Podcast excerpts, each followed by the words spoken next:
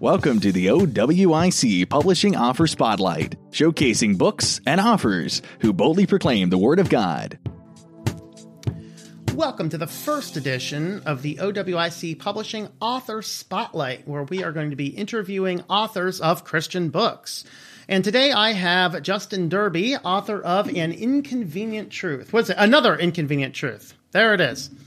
So, and I had to get that title right because there's actually an inconvenient truth written, I think, by Al Gore, I believe. Oh boy. Uh-huh. So, oh, I'm just promoting his book. No, anyway.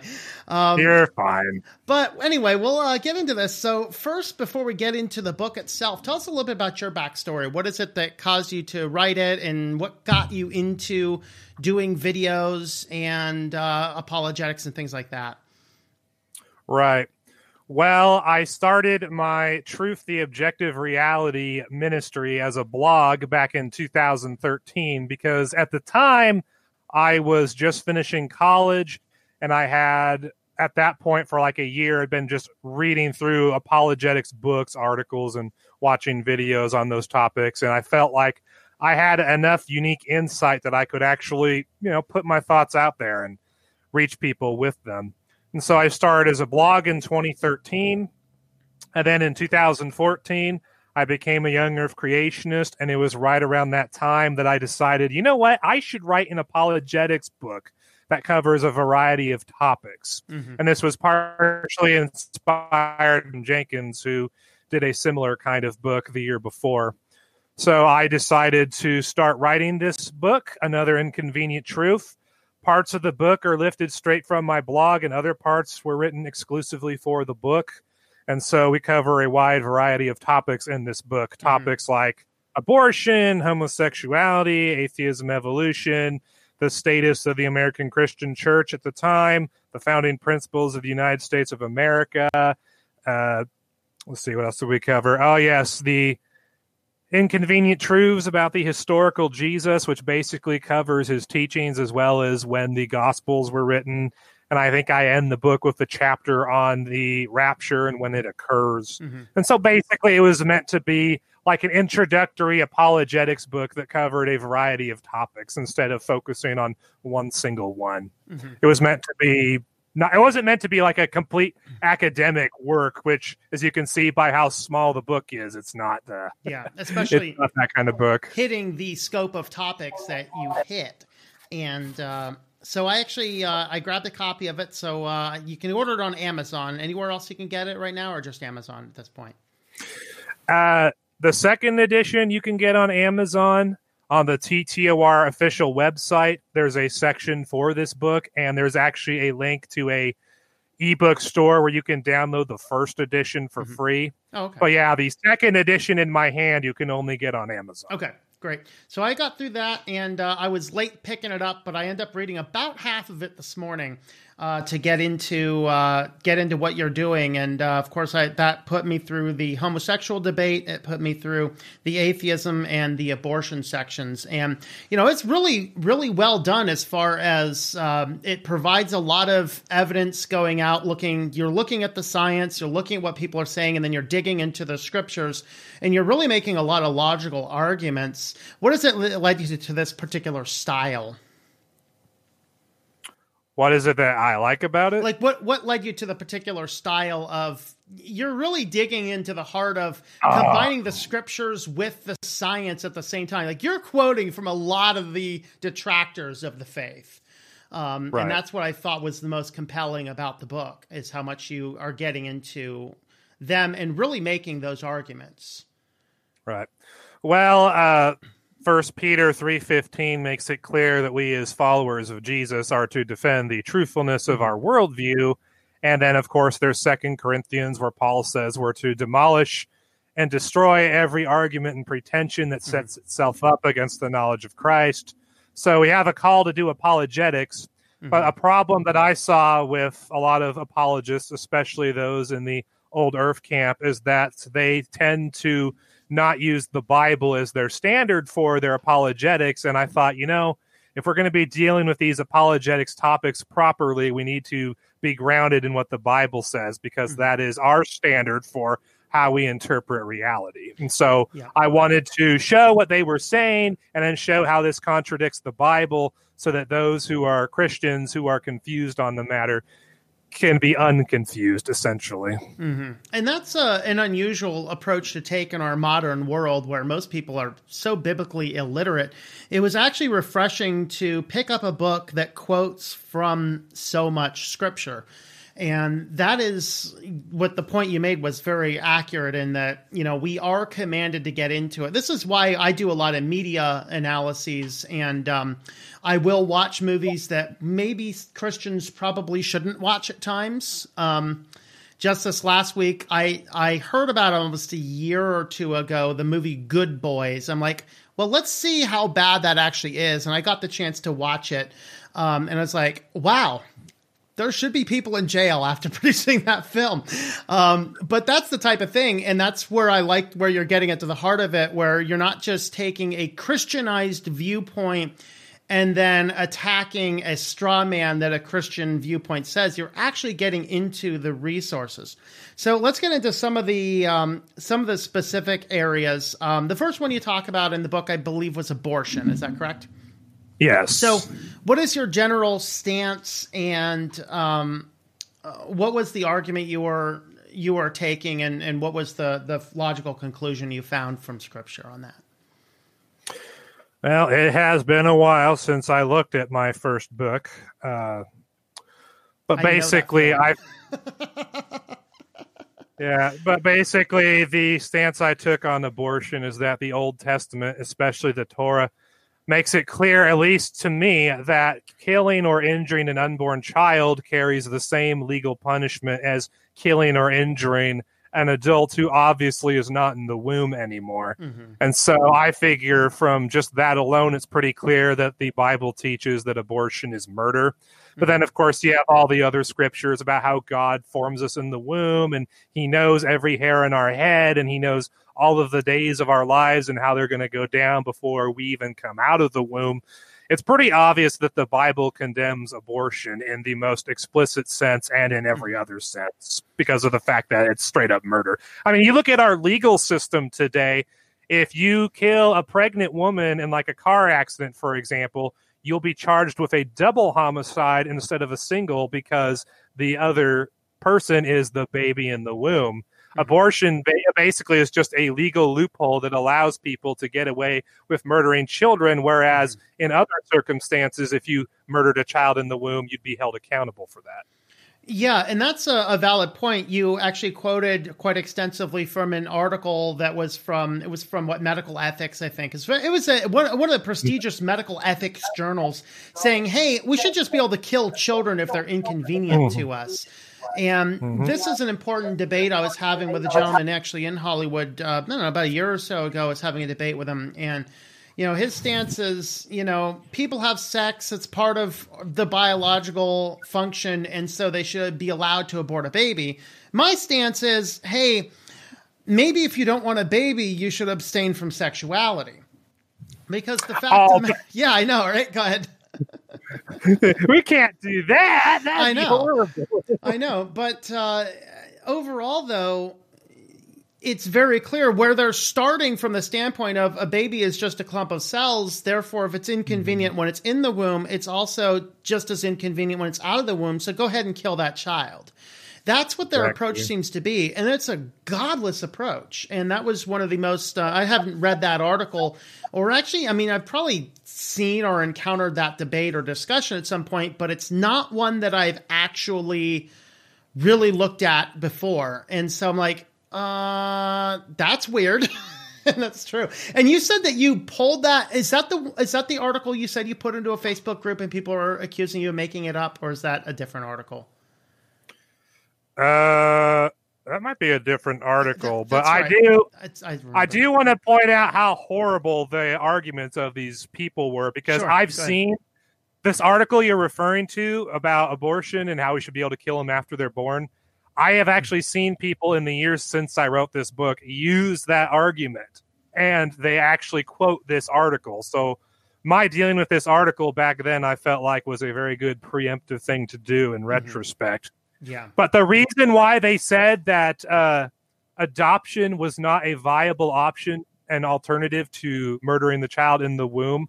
It's just hilarious. Well, if the mother were to give up the baby, she might miss it and she might wonder or dream about her child and if the child will return to her one day and it might cause her some stress so just kill it in the womb avoid that whole problem yeah um and we do know that uh, people who go through an abortion have a lot of negative consequences of it emotionally. And it may be a little bit better. Hey, at least another child has a better chance of surviving. Ish. Mm-hmm. So, yeah. Um, now, the article I recall you bring up to a Facebook group had to do with um, that, that had to do with the homosexuality debate, I believe. Oh yes, let me find that. Yeah, that would be in what chapter three, I think. I was going to stop around chapter yeah. two, and then I got into that. I'm like, oh, let's see what he says about this one. I had a few spare minutes of time, and so yeah, yeah it was. Um, is a lot of interesting points. Like I had not, uh, I had not actually gone to the CDC numbers to look at the increase in sexually transmitted diseases, particularly syphilis. You talk about. I mean, I've been all over it for coronavirus stuff, but you know, of course. Mm-hmm. Uh, but uh, the facts you're pointing out directly from the CDC basically say if you want to greatly increase your odds of dying early, you know, the homosexual lifestyle might be a good choice for you. And I'm not saying this to say, you know, you're. Uh, what's the best way to frame this? I'm not saying this to say you're just you have no options in life if you're a homosexual. What I'm saying is you have to come to Christ and recognize that that, that reality is you know that that lifestyle is a sin. And there was actually a, a, church. While you're looking for that, I'll tell you the story. Just let me know when you find it. But uh, there was a church out here that I used to attend, and uh, it's a big church, one of the largest ones in our town. And it turns out that one of the people on the praise and worship team is homosexual. And so he comes out and he writes a big book about how he's a celibate homosexual. And to my friend's point, the problem is is that the children growing up in that church and seeing this guy and seeing him celebrated for that lifestyle, they're not going to remember anything about being a celibate homosexual. They're going to remember that there was a homosexual in the church, and therefore that's okay mm-hmm. with the Christian uh, mindset, which it's not. I think it looks like you found it. Uh, go ahead. I think you were earlier referring to the part of the book where I pointed out on a Facebook group years ago that you know the uh, pedophile community was using the exact mm. same arguments yes. to justify legalizing their behavior, like the homosexual community did, and basically the homosexual community that I was talking to at the time claimed that there's no way that would ever happen and that they don't deserve to have their behavior mm-hmm. normalized, and so I asked them, well, why? They're making the same arguments you are. They even credited you with giving them the arguments. Mm-hmm. And their response is that children are not capable of consent. Mm-hmm. Well, in the years since, I pointed out to them, I think at the time that the academic world would come out and claim that they were. And that's actually what has happened in the years since I put out this book. Mm-hmm. There have been academic works and articles and whatnot. And you've seen probably articles in the legacy yeah. media or the missing link media actually making the argument that children are capable of consenting to this. Well, not only that, but we're starting to see now in our culture, um, we're seeing a softening of the terms. So now I'm sure you've seen the term map being thrown around a map is a minor attracted person. It's a way to mm-hmm. normalize these feelings. You have the what are called the quote unquote virtuous pedophiles. Oh, I, I like the little children. I just uh, I would never do anything to them because they can't have consent. Well, it's it's not a far slope to go from this person's a pedophile to a map to a virtuous person to eh let's just go ahead and do it. Because of course in california and the times i've known you you know california recently just passed oh what was the do you remember the bill name on that no. Um, so I can't remember the bill name, but uh, it was passed by Wiener of all guys. It was basically decriminalization of pedophilia, where a mm-hmm. person, a, a, minor as young as 15 years old, can have sex with a man as up to up to 25 years old, and it is no longer considered a, a, a sexual right. crime. Um, as long as it's within that 10 years, it's perfectly yes. legal. And that is mm-hmm. there, of course. Also, what came out the same month that was passed, Cuties, of course, came out on Netflix, which is just mm. it is just utilizing children for sexuality. Uh, Netflix also has Big Mouth, which is yet another uh, very pedophilic cartoon. In this case, they have another one called uh, is it called Yes God Yes? I think uh, explores a teenager with masturbation. These are all things that are coming out in just in the past six months. Uh-huh. All tied to this argument you were making. When do you write this book? Like five years ago, I think you said. Uh, the second edition came out in 2016. 2016. The first edition came out in 2014. Okay, so yeah. it's four to six years old at this point. So, and that is a, a valid point where if you are talking about morality and ethics and this is a part you got into in your in your atheist chapter we are talking about morality and ethics we have to have a framework by which to start that right mm-hmm. in other words there has to be something external that's not our society because otherwise our society votes on what is moral and what is not mm-hmm and, and they can just change their mind whenever they want. Uh, Ravi yeah. Zacharias was famous of saying, "Some people like to eat their neighbors. Some people like to eat with their neighbors. Do you have a preference?" And you know that's so uh, it's all culturally accepted norm. I mean, if cannibalism is a thing in your culture, cannibalism is a thing in your culture. Um, mm-hmm. If pedophilia is a thing in your culture, it is, and that's really where you're getting at. Is we have to have a moral standard, and that's what the scripture gives us: is a moral standard. Mm-hmm. And that's what I, I found really, very fascinating about the read. Now, I have not gotten into chapter four yet. American Christianity denounces true followers of Jesus. Can you recall what that is about? Because that chapter looks very compelling. I just ran out of time today. I'll get to it very soon. Basically, it basically deals with postmodernism and how mm-hmm. it took over the church. So it deals with people like Rick Warren and Brian McLaren, Reverend Currie, and stuff like mm-hmm. that. I did quote a very interesting article uh, by Reverend Currie from that year. Uh, actually, no, wait, let me look at this one. Oh, uh, no, it's a K2 article from that year, I think 2014, where there's this chapter in Portland of the Child Evangelism Fellowship Ministry. They actually came under fire for, get this, teaching children that each person is a sinner in need of a savior. I used to sit on a board of C- uh, CEF, so it's like mm-hmm. good to know that they're still uh, they're still preaching the gospel. You know. Um, and basically, this Reverend Currie guy came out in response to that and was like, "Yeah, man, you can't tell children that they're sinners in need of a savior. They need to determine right and wrong for themselves." Hmm. It's like, wait, you're supposed to be a Christian reverend, and yet you're like, yeah, that Bible thing, throw it out. Yeah, that's that's kind of what I'm seeing in our in our modern era is this this idea. So yeah, I'll be I'm very interested to see where you go with that. But I think that where one of the things you're getting at here is a conversation I had with another friend of mine recently, and uh, you know, the question is, are uh, the question he phrased it is, do you think we're too black and white in our discussion? Like, well, you know, the Bible's kind of black and white because you know the uh, the kid's parents believe that oh you think you're just too harsh. Well too harsh on churches that are rejecting the gospel is not harsh enough in my opinion. If you think i'm harsh wait until you have to bow your knee before god and you know and uh, answer for what you've said and what you've done in your life that's going mm-hmm. to be mm-hmm. an interesting take on uh, on it. You know what I mean?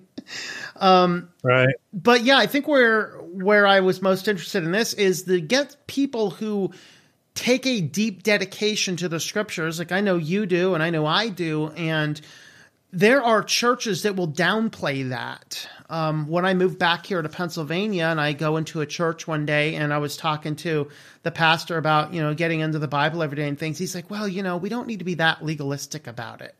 I'm like, not legalist maybe, but if it's not the pattern of your life to be in the Bible on a daily basis, you're going to be asking for problems. Right? Mm-hmm. And so, yep. yeah, go ahead.